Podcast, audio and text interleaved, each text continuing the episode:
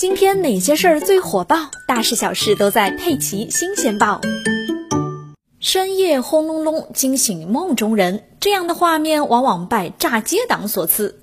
十二月九日凌晨，杭州萧山就有小区居民报警称，有人在小区旁边开摩托车，油门的声音特别大，特别吵。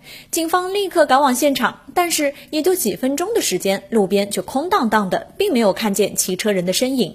虽然现场扑了个空，但警方一直通过监控跟踪，终于在一家夜宵店门口找到了他们。三辆大型摩托车正列队停着呢。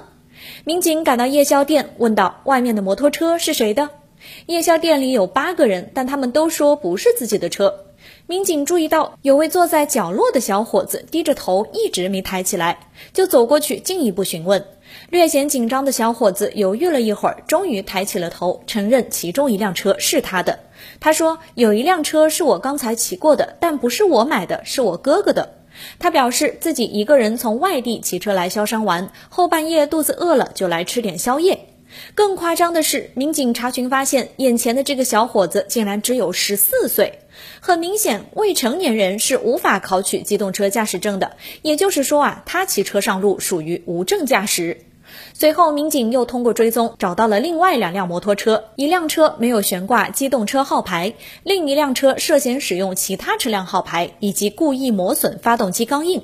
目前，三辆摩托车都被依法扣留，等待车主前来接驾了。